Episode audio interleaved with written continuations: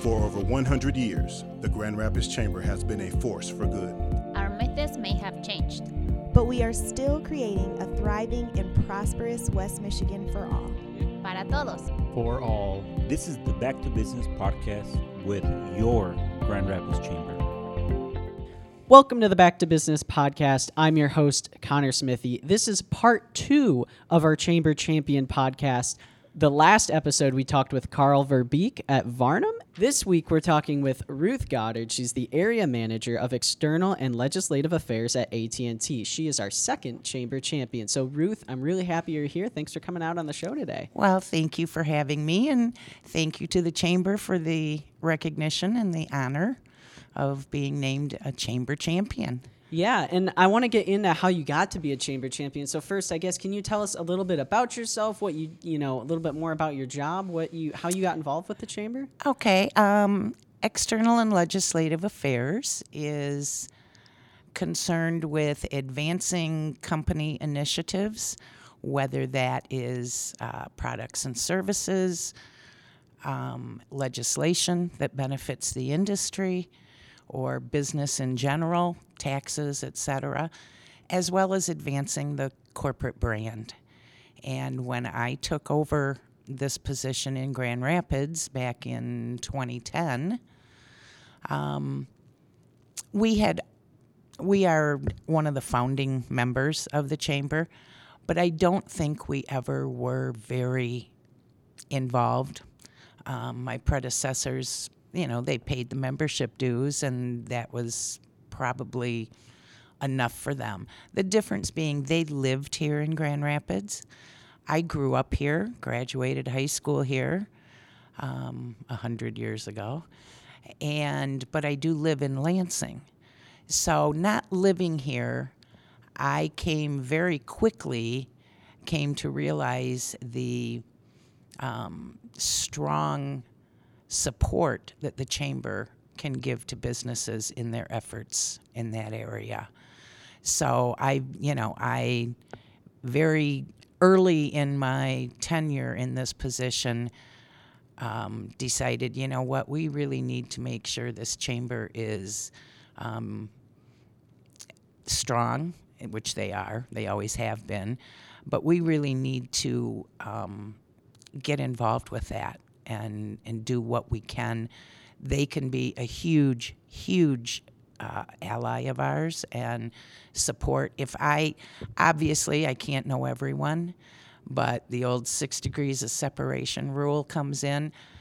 I'll, all I need to do is make a call here to the chamber and find out who is it I would need to talk to at this company or this nonprofit or whatever, and I've got my contacts um, which you know in turn spread out and lead to other contacts. But it's it's just there's such a vital partner in any business's success plan, in my mind.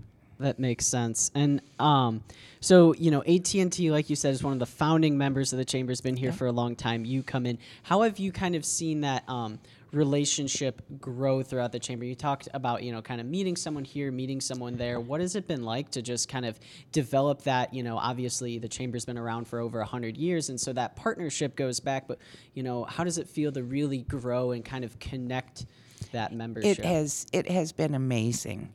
Um, it's not only been very helpful professionally, but it's been very helpful on a personal level, getting to know people and I mean, we all know people from work, at work, um, but getting to know them and and knowing. I remember when Andy's first child was born, and um, getting to know it was right around the time one of my grandchildren was born. So we always had that. Oh, let's compare compare notes. Um, and it's it's just the networking that it provides um, is invaluable. I think any business benefits from networking. And the events, um, the breakfast with legislators. Um, we are now a underwriter of the government affairs division. So we, I am at all the breakfast with legislators, and it it's a great opportunity for me to not only connect with my legislators, um, see them outside of Lansing, but it lets me see them back in their home district areas, and that's important um, because then they see AT and T is in my community. But also at the breakfast, knowing that I am helping the chamber bring businesses and their representatives in to connect with those legislators and get their concerns heard, their questions answered, and the chamber is out there advocating for what will help the businesses. I, that's tremendous. Yeah. Do you have any uh, particular stories or any incidents that you can think of where like the chamber was there and I went to the chamber and the chamber was able to either connect me with this person or help me solve this problem? Are there any? Well, there have been um, obviously pieces of legislation over the years that the chamber has been very helpful on. Um, several years ago, one of my early years in this position, we were trying to build a cell tower out in Ada. And this had been an effort that had been going on for eight years. And we kept getting denied. And this, you know, the Ada, the people in Ada wanted better cell coverage.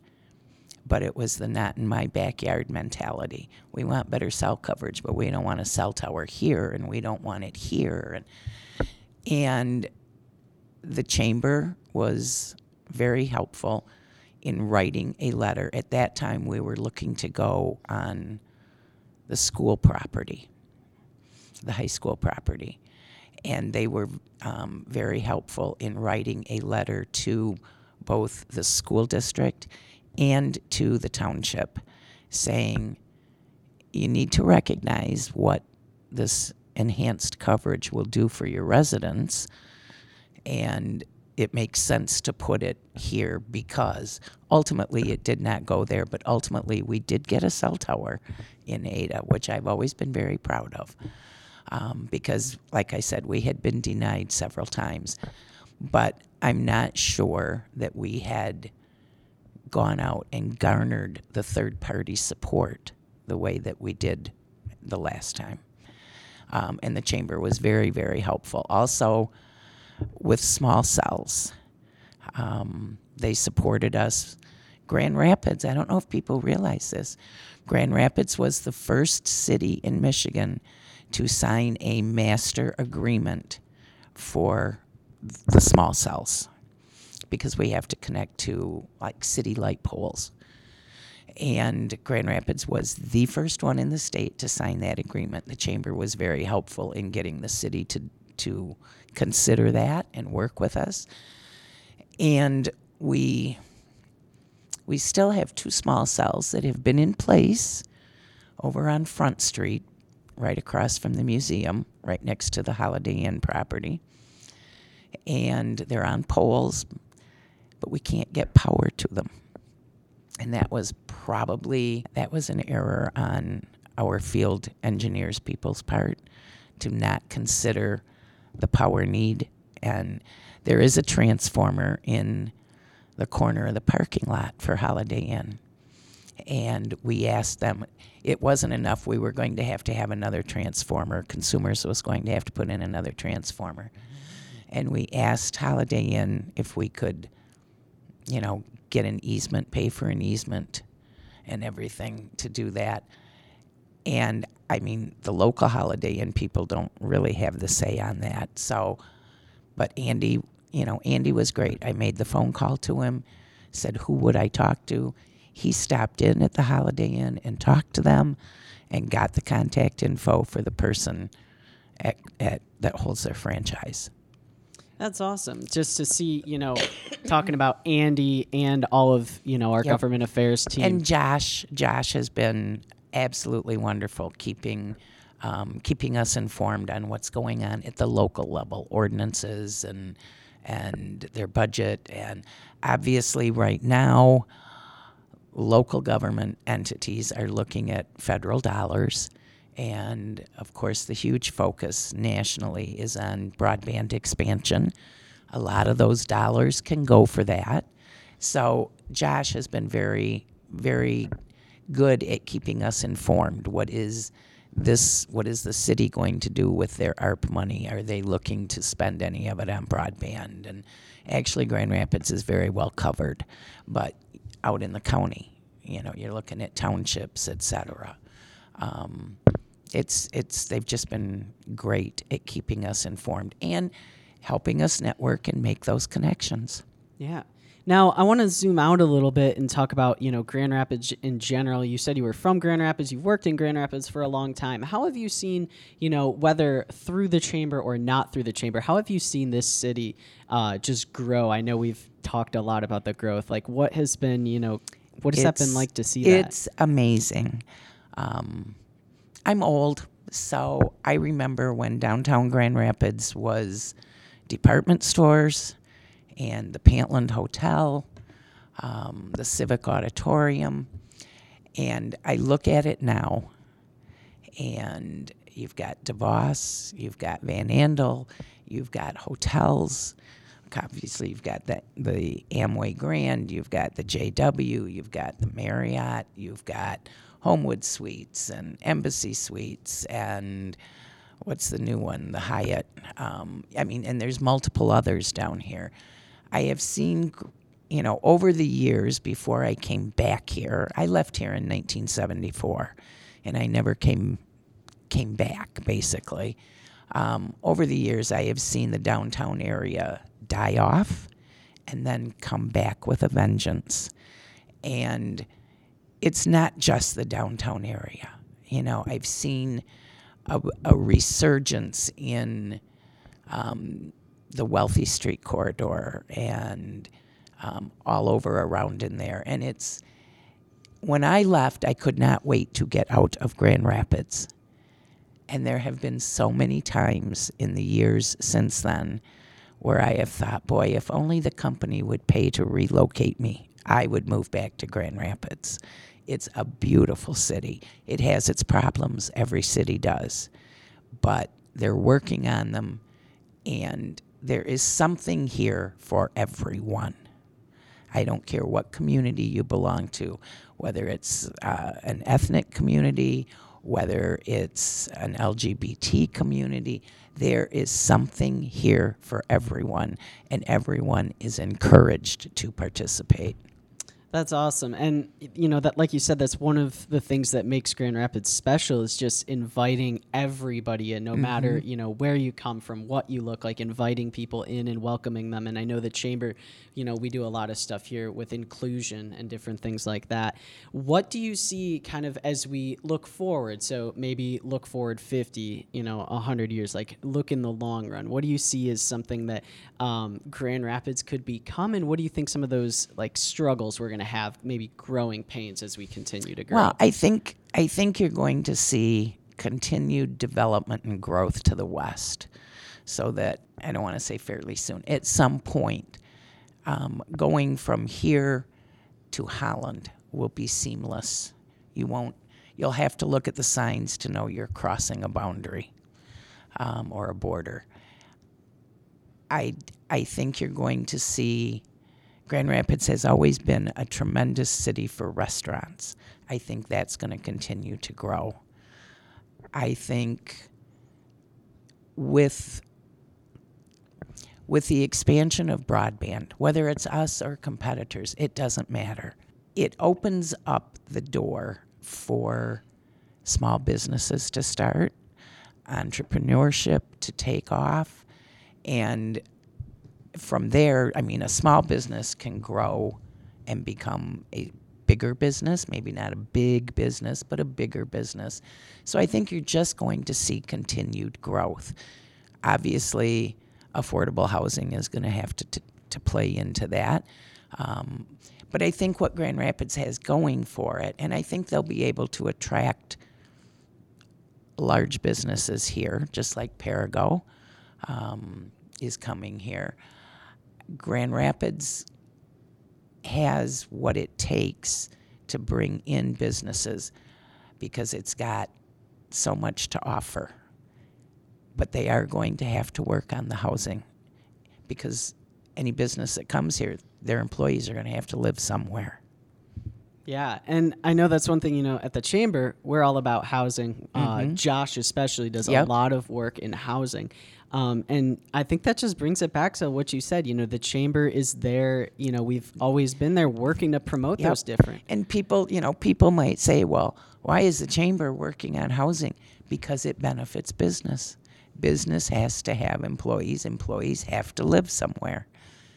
There you get into your housing. Yeah, no, I I think that's great. Um, what do you think? Um, you know, you've been involved, you know, at AT and T, and you've been uh, uh, involved in the community for so long. What do you think for someone who's just kind of starting out? You know, maybe just starting in their career, and they want to get more involved in the community. They want to make a difference. What would you recommend for them? I would recommend that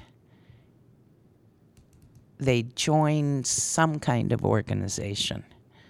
Um, whether it, I mean, if if they're a business, even if they're just a one person, you know, business uh, owner, um, join the chamber. It gives you the opportunity to meet people.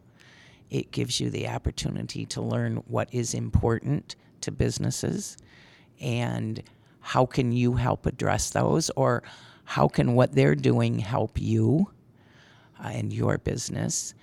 Um, you know, when I came into this position, I have 46 years at the company. I never intended to be there that long. I intended to go there just until I got a job in my degree, which was social work. I hired in as an operator.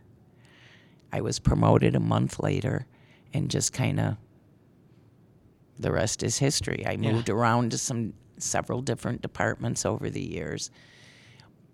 But it wasn't until I came into this department back in 2004 that I really recognized that I had a huge fear of speaking in public, walking up to people I did not know and introducing myself.